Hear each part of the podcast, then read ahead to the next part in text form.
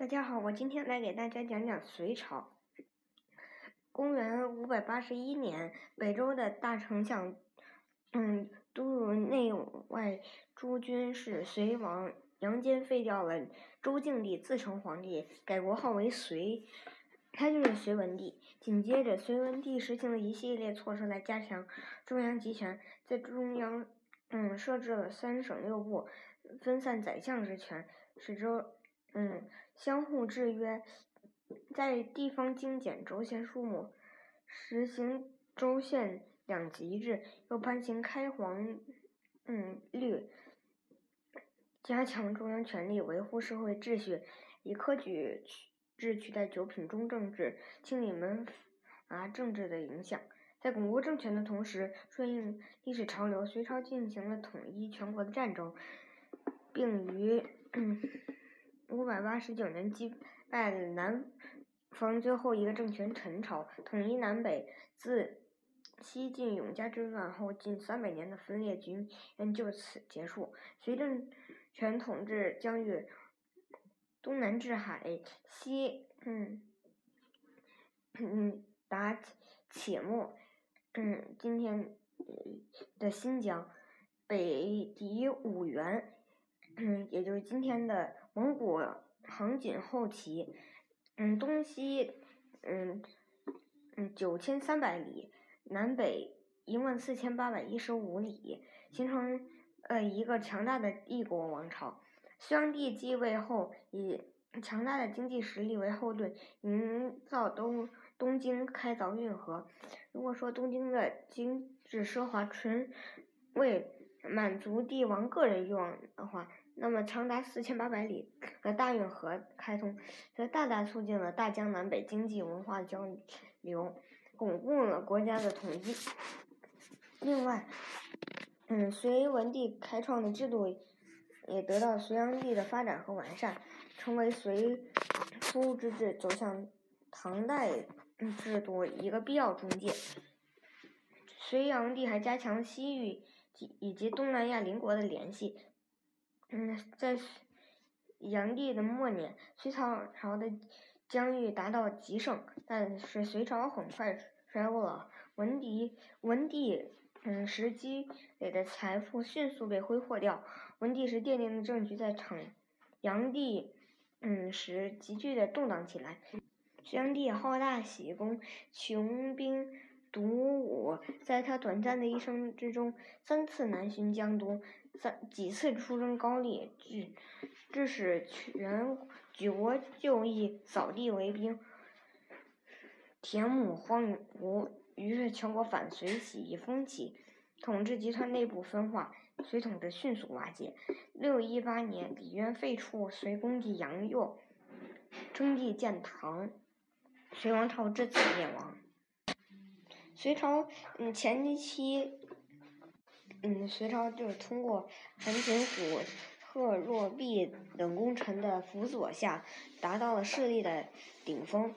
嗯，但是中间由盛转衰，嗯的原因一开始就是他开皇元年五八一年，隋文帝立杨勇为皇太子。那个杨勇，杨勇是一个。很老实的皇子，但是他的弟弟杨广非常想得到王位，就在嗯隋文帝的面前表现，然后还说还说杨勇怎怎么怎么的不太好，于是皇皇太后就决定要立杨广为太子，而废掉杨勇。杨杨勇就是。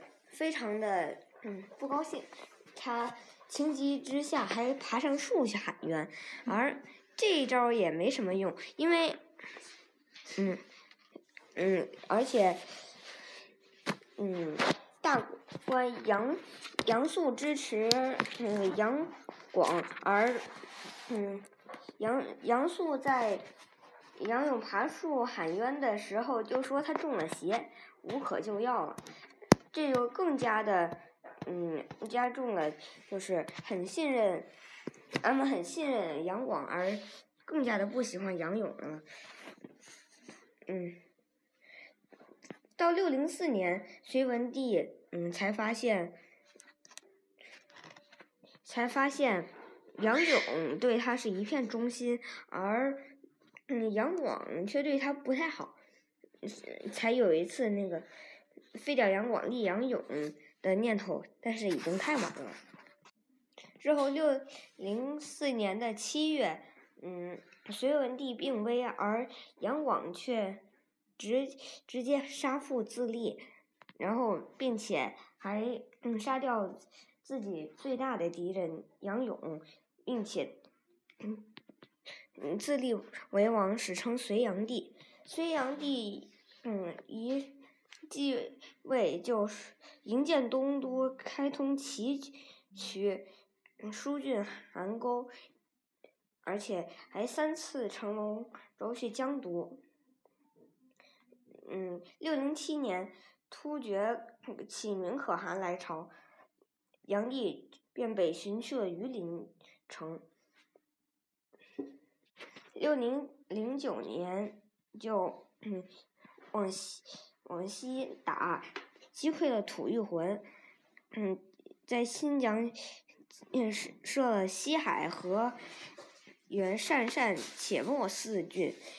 炀帝会见高昌的王伯雅，一吴土存设西域二十七国使者于张掖的燕支山。六一零年凿了江南河。六一二年到六一四年，杨毅三次征伐高丽，嗯，而 在六一六年到六一七年，李渊、窦建德、杜伏威等先后起兵。在六一七年，杨广退位，杨佑继位。嗯，到六一八年，杨佑遭杀，然后李渊称帝，建立唐朝。在隋朝，嗯，初步确定了科举制度。在六零六年，隋炀帝的杨广开进士科，确立了科举制度。科举制度作为封建统治阶级选拔人人才的方法，嗯，在南北朝时出现萌芽，开始于隋而成型于唐。南北朝时期。嗯，举孝廉、举秀才等察举方式代替了按门第选官的方式。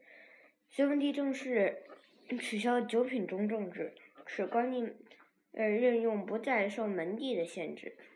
六零六年，隋炀帝杨广开进士科，确立了科举制度。